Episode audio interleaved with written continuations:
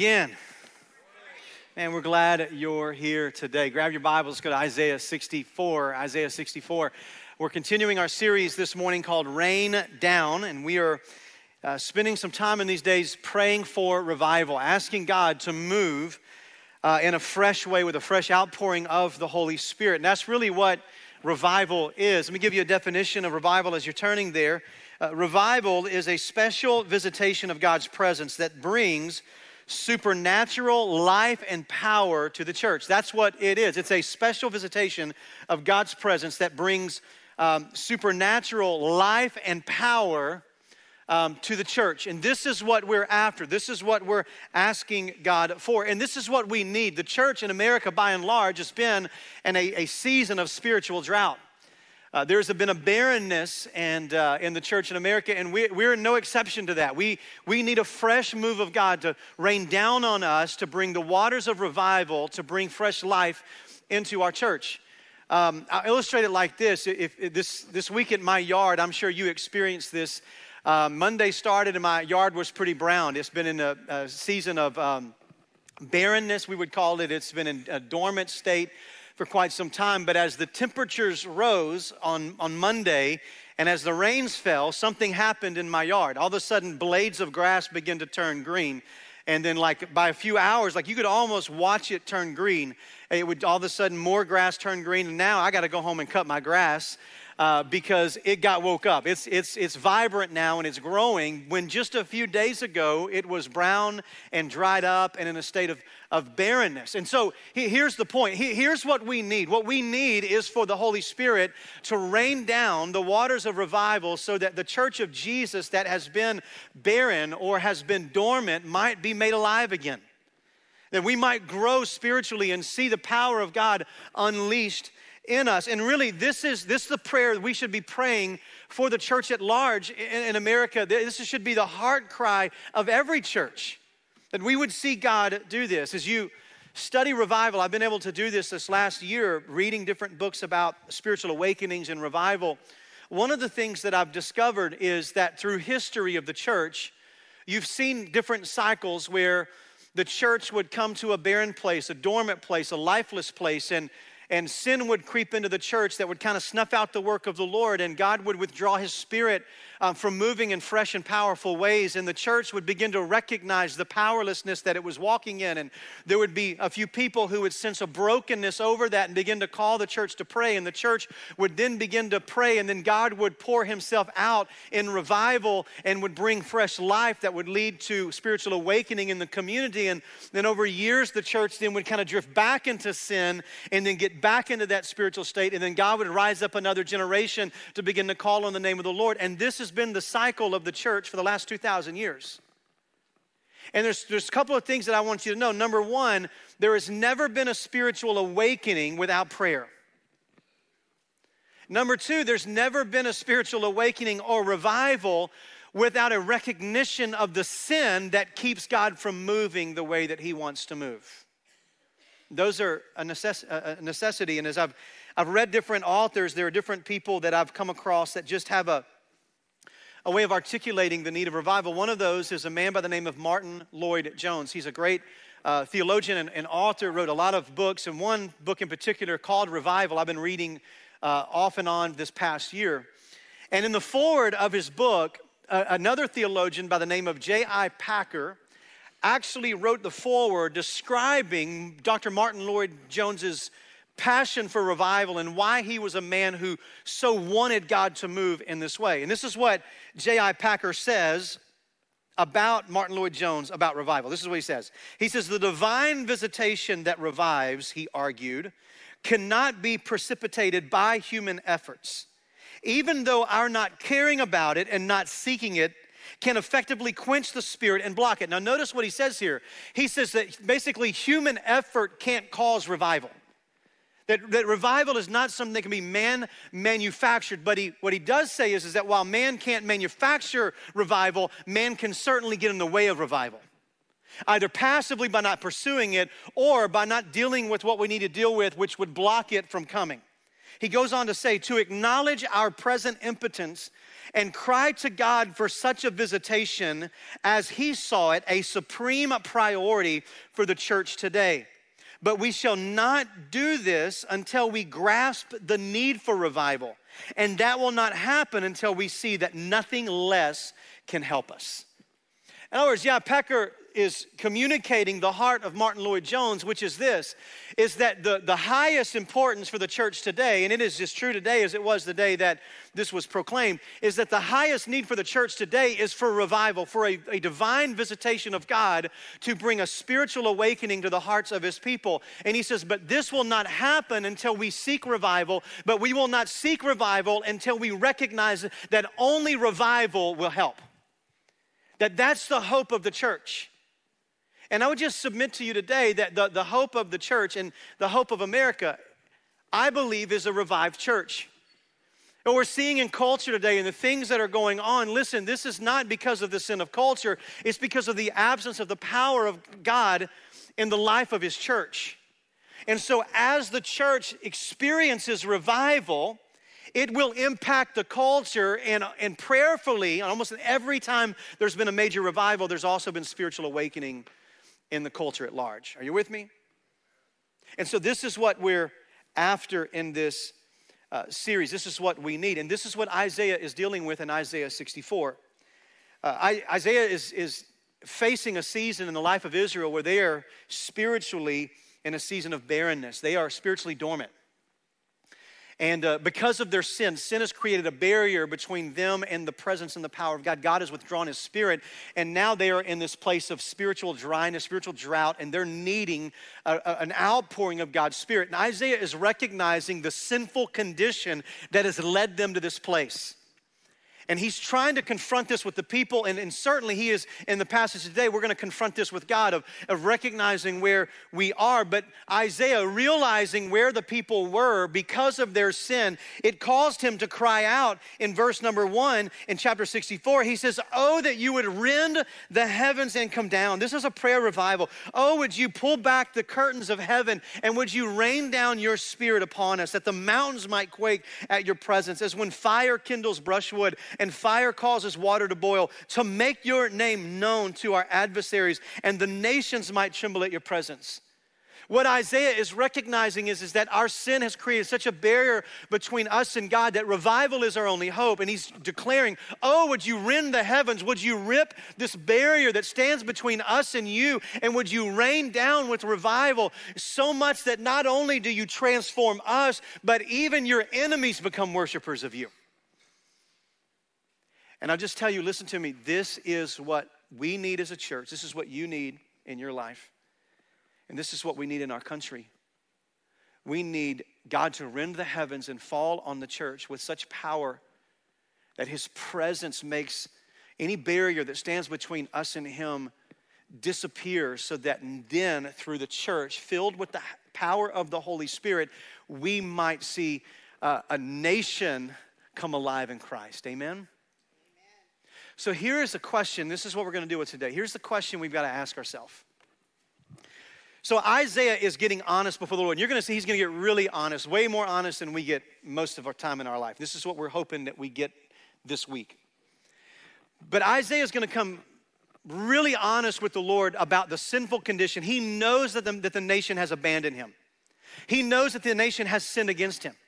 Yet, even though he knows where they are spiritually, he has the audacity to get in God's presence and say, Would you send revival? And the question we need to ask is, man, what gives him such confidence? Like, how could this man know the spiritual condition, know that God owes them nothing, still come before him and cry out, Oh, that you would rend the heavens and come down?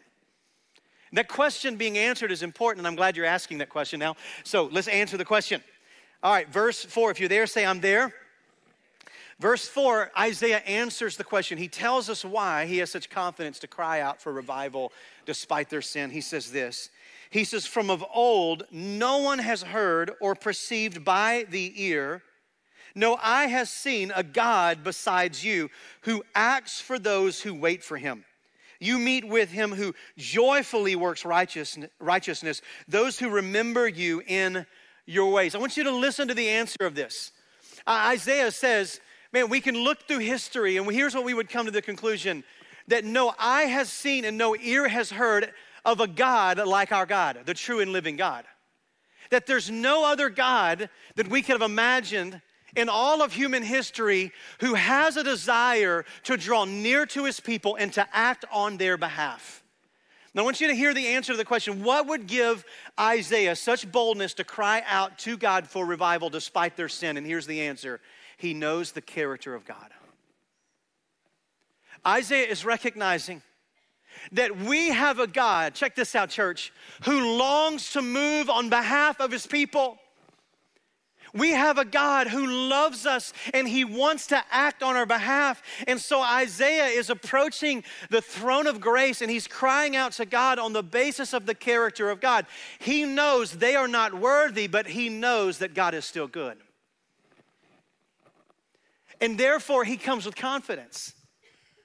He doesn't ask for it on the merit of their goodness because he knows there is none. He doesn't try to put conditions of saying, hey, we, we've done these things, and so God, now you owe us, because he knows that God doesn't. No, he goes and says, God, I'm, I'm asking this because I know your character, and you're a God who loves us, and you want to move in our life with power. So, church, let me just encourage you as we seek the face of God this week, as we spend a week of fasting and praying, of running after the Lord, to asking Him to purify us so that we might be in the position of, of receiving an outpouring of the Holy Spirit. As we are a church that's on our face week in and week out, calling on the name of the Lord for revival, I want you to know the confidence that we have to call on the Lord this week and any week after this week is this is the character of God. We are not begging God to do something He doesn't want to do. We don't have to coerce him, convince him, talk him into it. No, his nature is that he is such a loving, gracious God that he desires to act on our behalf. So we can have confidence this week as we go and say, Oh, that you would rend the heavens and come down. We can do it with boldness because we are actually praying something that's in line with the character of God. Now, this should stir our hearts to want to pray. Amen? Do you realize, listen to me, like, you don't have to become this great person of eloquent prayer trying to convince God to move. He doesn't need that, doesn't require that, doesn't demand that. He wants to meet with his people. That's his character. Now, with his character of wanting to draw near, his character also demands that we draw near to him on his terms. So we got to understand that, that while he desires to move into sin revival, he wants to show himself and act on our behalf. Because his, of his character, he also demands that we meet him on his terms. He said, what do you, what do you mean? Look at the text again. He says this, uh, uh, verse 4. He says, From of old no one has heard or perceived by ear, no eye has seen a God besides you who acts for those who wait for him. You meet him who joyfully works righteousness those who remember you in your ways. Do you see it here? So, the character of God is He wants to move, but He also demands, because of His character, that we meet Him on His terms. I'll illustrate it like this with my kids. I've said this before. I got some great kids, but I, have said this before. My kids are shameless when it comes to asking me and their mother for stuff. Like, they don't even blush, not even a little bit. We were at the, at the mall the other night. My, my son, uh, Noah, he's growing like a weed and we can't keep shoes on his feet and pants on him. We, like every time he comes downstairs, I feel like that is, there's this much gap between the floor and his, and his pants. And, uh, and so we were needing to get some, some clothes. Now, the, op, the word that's important there is needed to do this, all right? You know, sometimes you just buy stuff because you want to, then this is because we needed to, right? And so we were going because he needed pants. And so my youngest, uh, it was my wife and I, my youngest daughter, and then Noah. We were walking through the through the mall and we were looking at different clothes, and he's needing some clothes. Well, then my like like my younger one, Micah Moo, she's off like over there in the girls section, and she's pulling stuff off, and she's looking at it, and she's wanting to go try stuff on, and we're like, hey, baby girl, we love you. But this ain't about you. This trip is for your brother who needs clothes. You don't have that problem right now. And so, but she was like, Oh, I know. Can I buy this? like, didn't even hesitate. Like, didn't even, like, it didn't process her. She's like, I know it's not about me, but I know you, Dad, and you can't say no to me. So here's the question in that moment when she knows it's not about her, not for her, she still holds up the outfit and says, What about this? By the way, she's probably wearing it today because guess what? she was right. What would give her the nerve? She knows the character of her father. She knows that her mother and I, we love to bless them. We love to give them things. We love to show our love for them. Like, so she didn't even, she wasn't even like trying to work up like, you owe me. It was just like, Dad, I know you want to buy this for me. And I'm like, you're kind of right. It's confidence because she knows we love to bless them.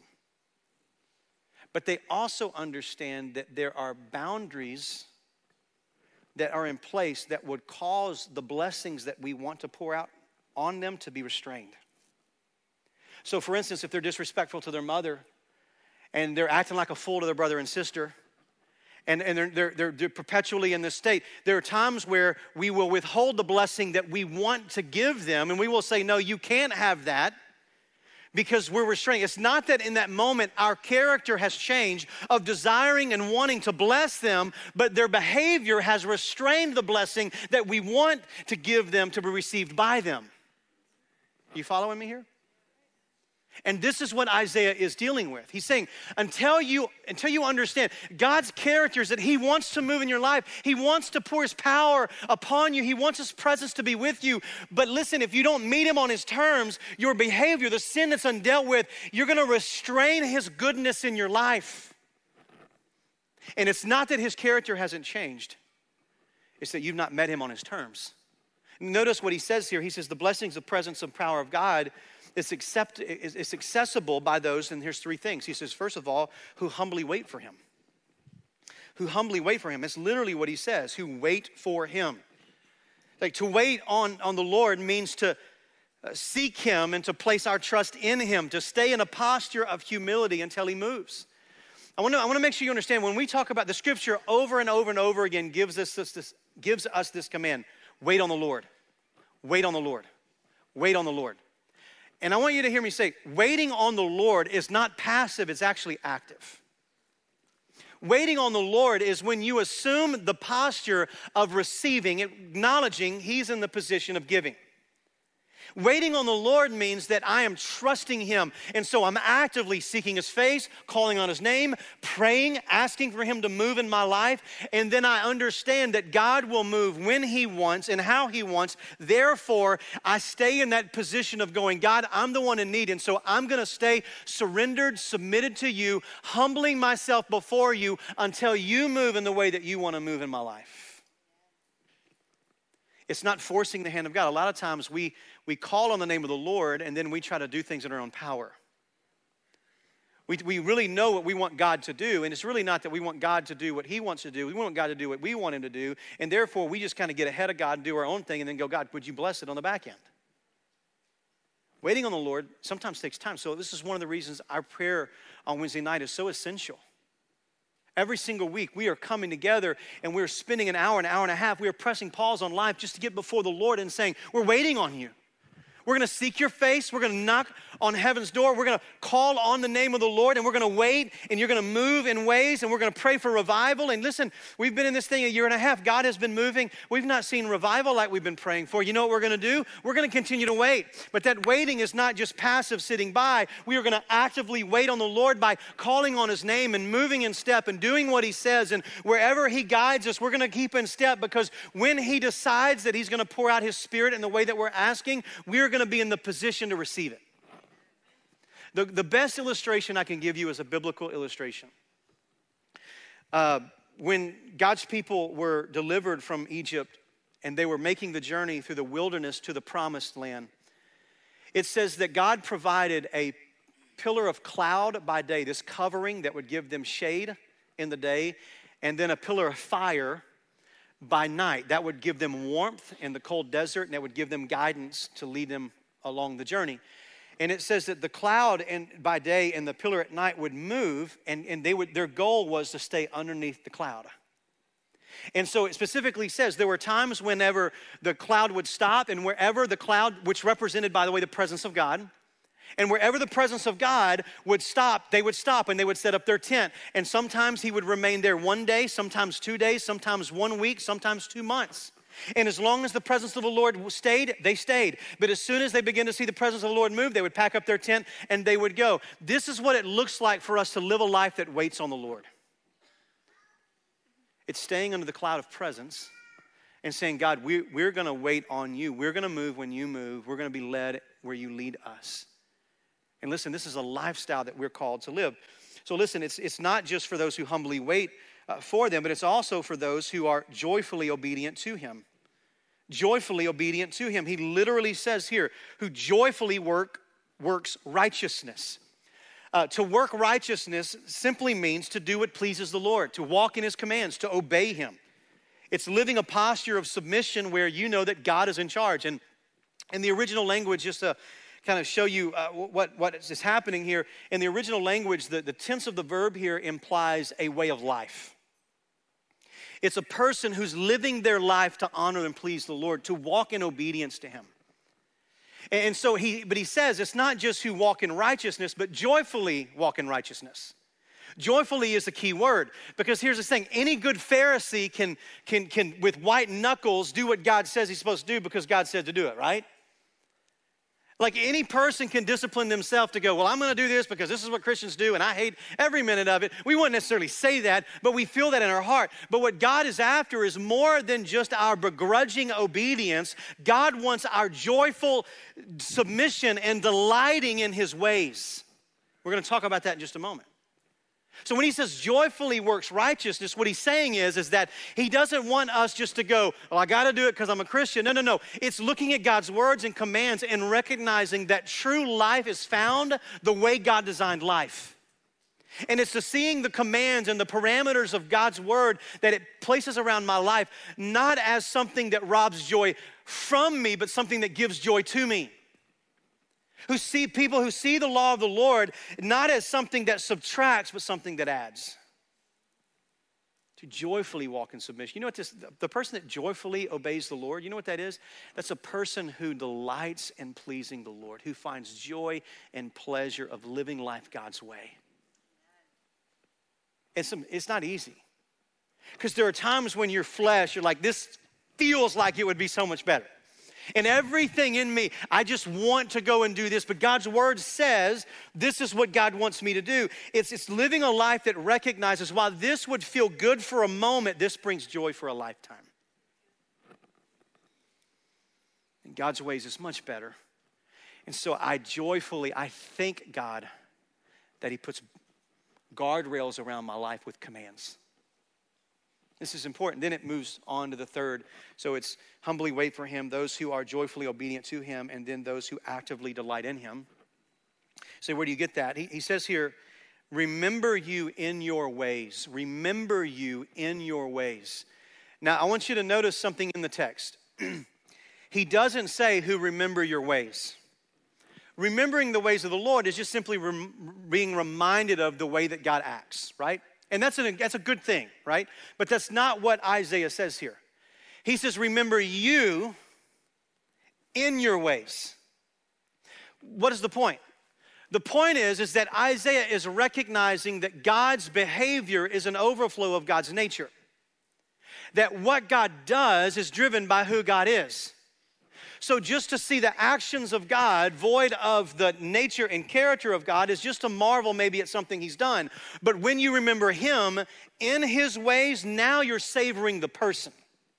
Does that make sense? God does not just show love to you, God is love. God does not just act in a gracious way towards you. He does this because at his very core, he is a gracious God. God doesn't just show some patience with you. No, no, no, no.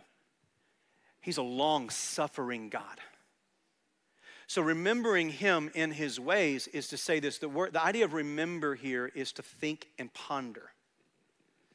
So, remembering is the idea of delighting, treasuring, pondering, thinking about. I, I delight in the Lord and his ways.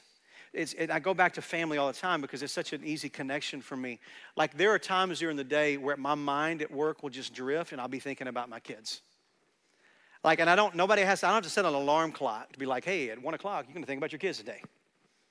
But when I find myself, or my, or my wife, same way, I, I, think about her through the day. There'll just be thoughts of, man, I, I, I wonder what she's doing right now. And, and man, I'm so grateful for her. And just think about, I love coming home from work. Just sometimes my mind will just drift in those places. And it's not like I've got to be reminded, hey, think about your family today, remember them. Why not? Because I delight in them. Thinking about my kids comes naturally because it's an overflow of my love for them. And so, what, what Isaiah is showing us is that what God wants from us more than anything is for us to be a people who joyfully obey Him because we delight in Him. He's the source of satisfaction for our soul. And like, like, I mean, just think about this. Now, don't answer this because every service there's been like this. Says, oh yeah, I do this.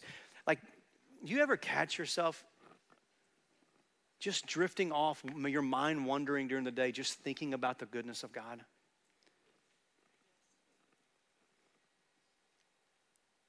Listen, I think, I think if we're honest, we might have moments like that, but they're far and few between because we delight in so many other things.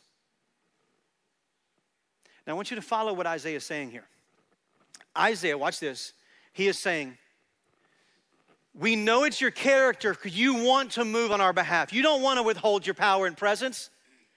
But here's the confession when he says, Who, who uh, wait for you, who joyfully walk in righteousness, who, who uh, remember you in your ways. He's saying this is the way in which we put ourselves in the position to receive the blessings of the Lord. And here's Isaiah's point we've not done this. This is where Isaiah gets to a place that most of us are unwilling to go. And because we're unwilling to go there, that's why we don't see revival in our life, in our families, in our church.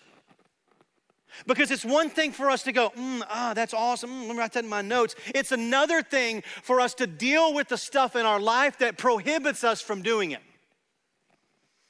Isaiah is going to get gut level honest with God. In essence, what Isaiah is going to say is, Yes, God, you want to meet with those who wait for you. Yes, God, you want to show yourself to those who joyfully walk in righteousness and who remember you in your ways. But he's going to say, But we don't do that. Therefore, the restraining of your presence has occurred in our life.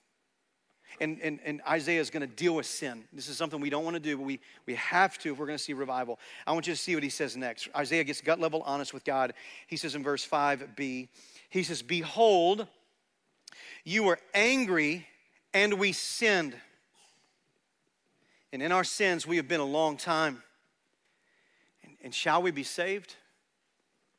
Now, eyes, eyes right here just for a second. I want us to feel the weight of this. Listen, I don't think in American culture we view sin the way that God views sin.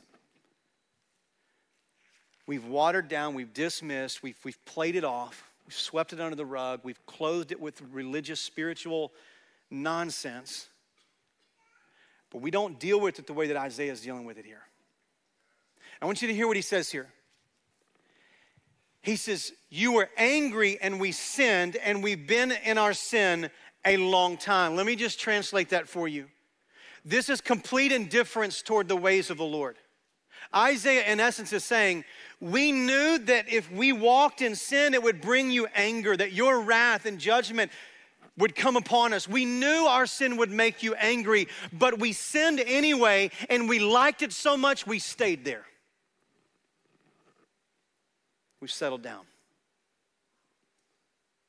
God, we knew this is offensive to you. We knew that you don't want this for our life. We know that we belong to you. Therefore, this is not the posture of our life. We, you, you, you, you hate and despise these things. But God, even though we knew that, we willfully walked in disobedience and we stayed there because we enjoy it.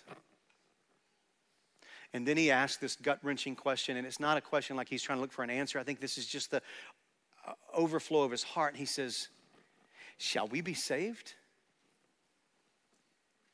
The point that he's saying, making is this is that we've rebelled intentionally against you. We knew it was a sin. We did it anyway. We stayed a long time. We settled down. We've been in this thing a long time. We have forsaken you. And if we stay in this condition, we can't be saved. That's his point. Can I just tell you, listen, the hope of the church in America, and I would just say, I'm not going to dismiss us from being a part of that.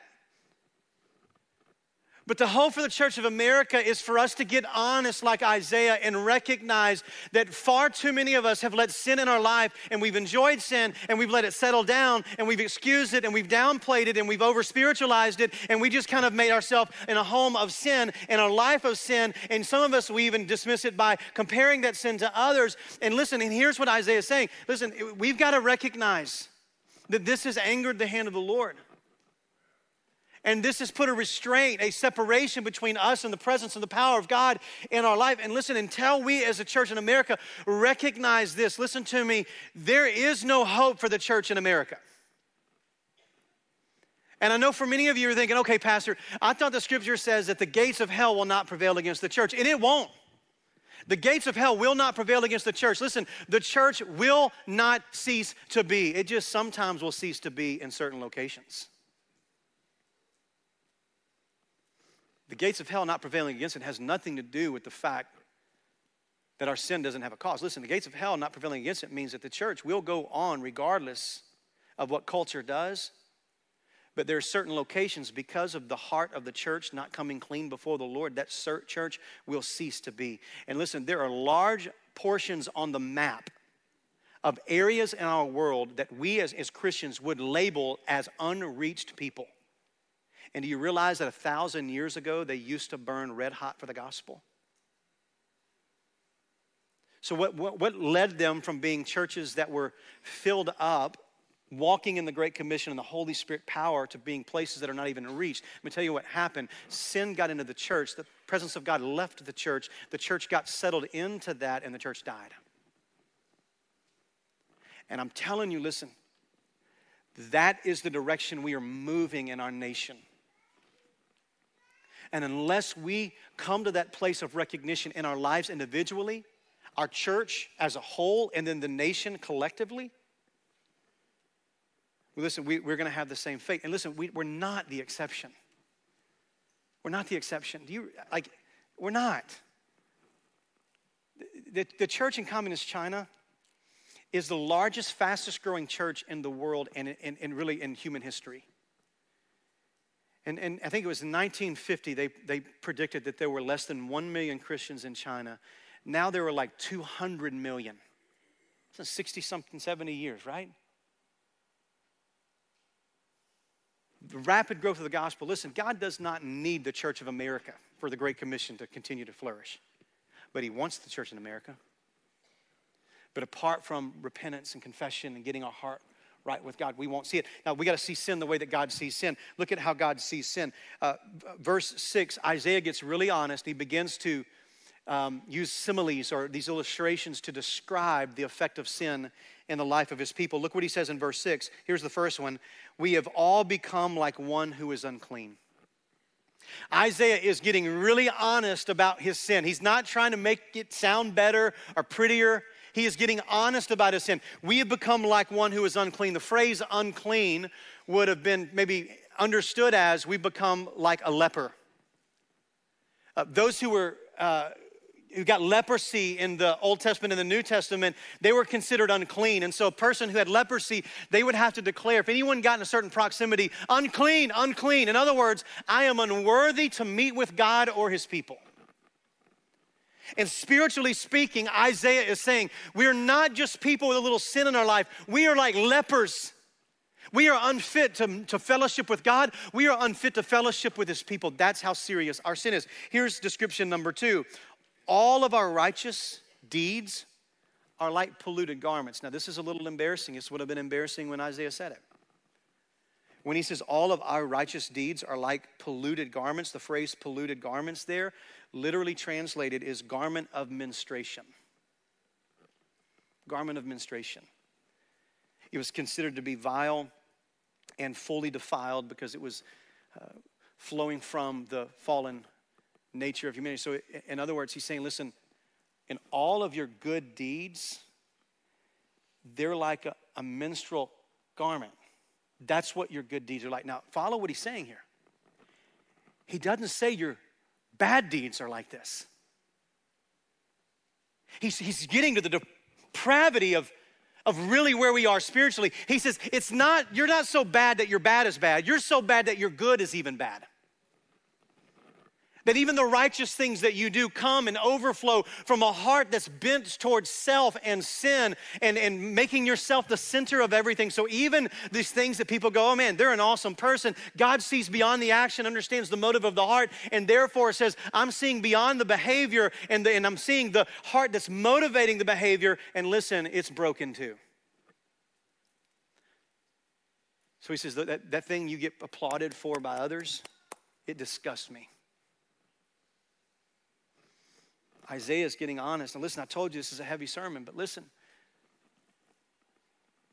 This is the barrier. We got to deal with it. He, his third illustration is this. It's really four, but I'm going to put the, the, those into, into one because they go hand in hand. He says, We all fade like a leaf, and our iniquities, like the wind, take us away. He says, Spiritually speaking, our sin has caused us to wither like a leaf in the fall. What happens in leaf and fall? It detaches from the tree, the source of life, and what immediately happens? It shrivels up, right? And becomes dry and lifeless. And then, when the winds blow through in the fall, what happens to that leaf? Wherever the wind carries, carries it, that's where it goes.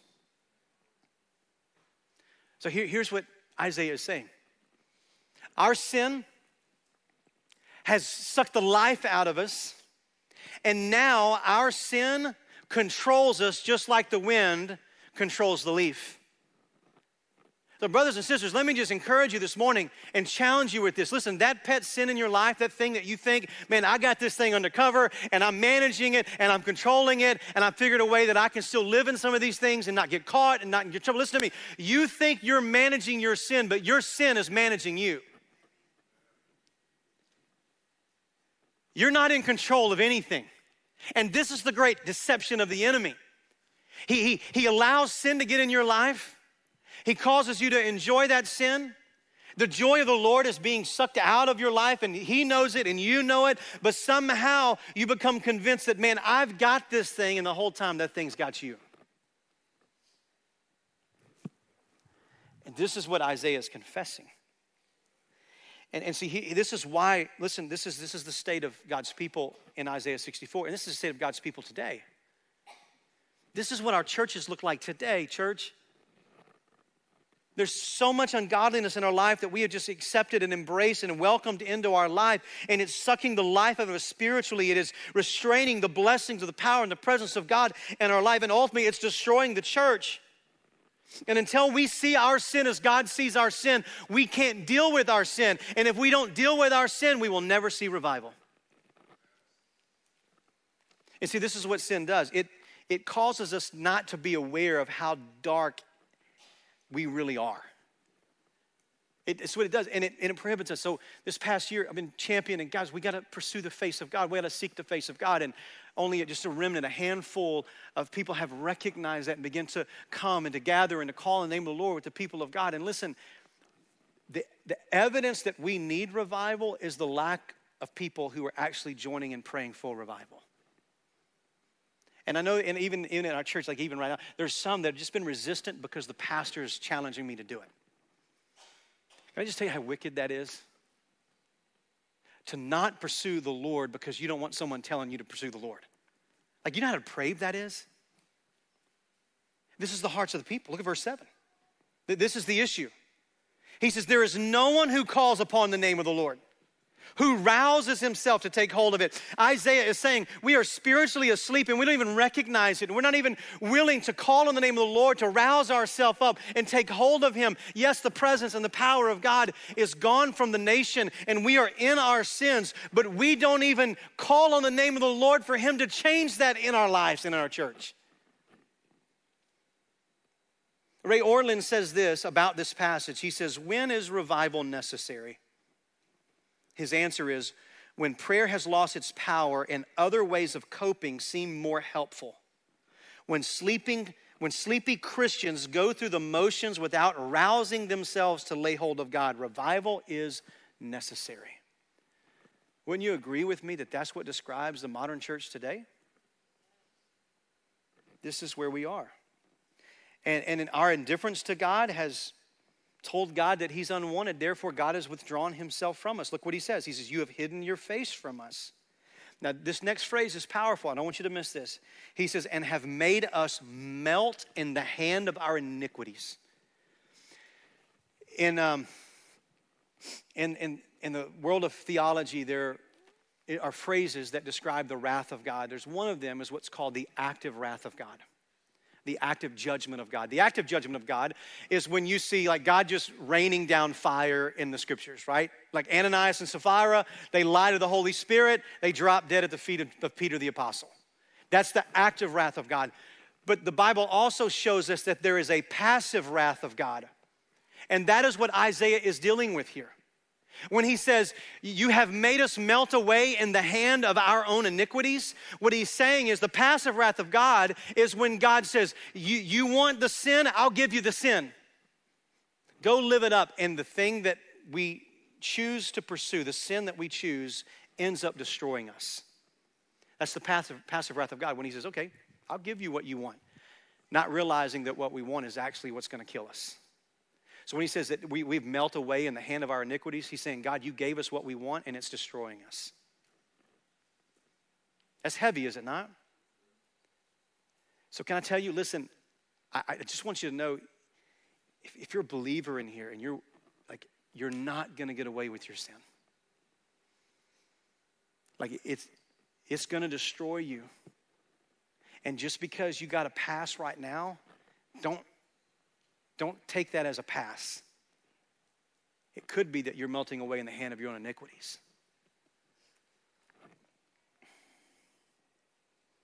This, this stuff is not easy. So we got to recognize that the pet sin that we're keeping hidden in our life is destroying us. It's quenching the power of the Holy Spirit in our life.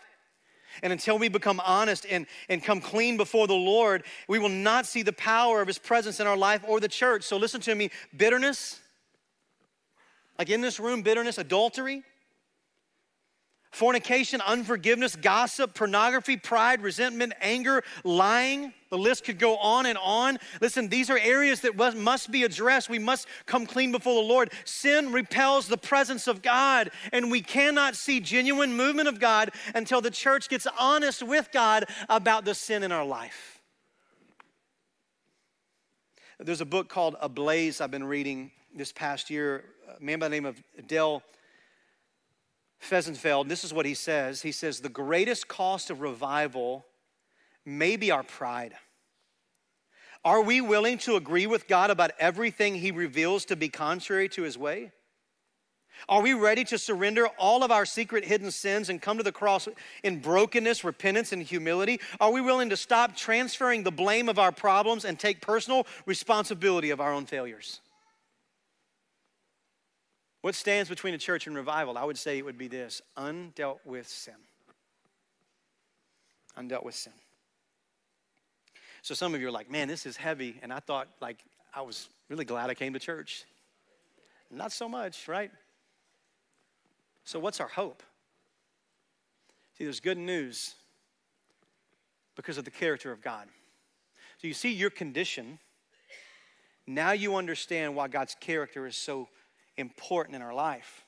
Once you see what Isaiah does, say, what do we do? Here's what Isaiah does. I think we can follow him. Verse 8 But now, but now, O Lord, you are our Father. Isaiah is remembering the covenant promise of God. He's saying, This is our condition. We are sinful. We are broken. Your presence has been removed. We are in a serious trouble. But God, I know that you haven't changed. You are still a covenant keeping God. We changed, but you didn't. You are our Father. Listen to this. And we are clay. You are the potter. We are all the work of your hand. Be not so terribly angry, O Lord, and remember not iniquity forever. So here, here's what you find here. Listen to me. What's the response of Isaiah? And what should be our response? The answer is repent and return. repent and return. And repenting and returning comes on the basis, on the foundation of grace. You are our Father, you've made a covenant with us. And so, what does Isaiah do? Isaiah doesn't make excuses. He just says, Listen, don't be angry with us forever and don't hold our iniquity against us. You, even though you should. What is Isaiah doing here? He is pleading with God on the basis of the grace of God. He's pleading with God on the basis of the grace of God. Repent and return. Say, what is that? I want you to lock in. I know there's a lot, less stirring in the room, and I'm going to ask you to settle for a moment. What does it mean to repent? There's two steps of repentance. Number one, when we see Isaiah do both, one is confession. Getting honest. This is what Isaiah's done. That's what he's done since verse 5, right? This is where we are, God. You know it. I know it. And I'm just going to say it. So, confession, listen to this. Confession is not merely acknowledging that sin is in our life. Confession is seeing our sin the way that God sees our sin. It is agreeing with God. The word confess literally means to agree with. Isaiah is agreeing with God. Our righteousness is as filthy rags. No one calls on your name. Man, he is getting honest. He's describing the condition. He's seeing the sin the way God sees the sin. And listen, that's what confession is it's seeing your sin the way God sees your sin. It's not concealing it, it's not blaming your mama, it's not blaming whatever in your life. It is you going, This is who I am, God. And I know you know it, and I want you to know that I know. And I agree with you about everything you say about these choices that I make. Confession. That's step one, confession. Step two is submission. That's what repentance is it's confession and submission. This is why Isaiah's next phrase was what? You are the potter, we are the clay. We are the work of your hands. What, does the, what does the clay do in the process of becoming a masterpiece? What's the answer is? Absolutely nothing. A clay just is in the hands of the potter for the potter to do what he desires. You know, a good potter does when there's a, a lump of clay they're trying to make into a masterpiece. If there's a lump in the clay, he'll cut it away. Not to harm it, but to make it more beautiful. At times, because it gets out of balance, he'll actually crush whatever he's making in order to remake it into something more beautiful. And here's what that demands of the clay simply be submitted to the hands of the potter. This is what Isaiah is doing here. We've confessed God. But now we're saying, You are our Father. In fact, you're the potter, we're the clay. God, we want you to mold and shape and design and change. If you got to crush us, crush us. But God, we are fully surrendered. Whatever you want to do in me, I want you to do it. Whatever you want to do through us, we want you to do it. God, we just want to be fully submitted to you. And listen to me, church, without confession and submission, there is no genuine repentance. It doesn't matter how many tears you cry, promises you make, or intentions that you walk away with. There has to be confession, acknowledging it, dealing with it, rooting it out of our life, and then submitting, saying, God, I want to live differently. I want to, I want to live a different way. And we do this, we come to Him because He's gracious. Scripture says if you confess your sin, He's faithful and just to forgive your sin and cleanse you from all unrighteousness. What, is it, what does that mean? It means that He won't be angry forever and He won't remember your iniquity. Isn't that beautiful? And this is what we need.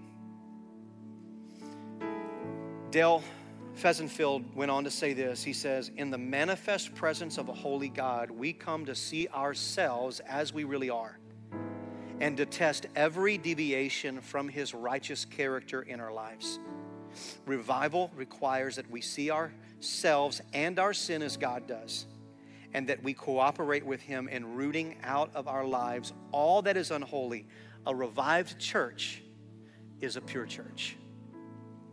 So here's the response this morning. We're going to take a couple of moments and just worship and humble our hearts before the Lord. We are beginning this journey together starting today.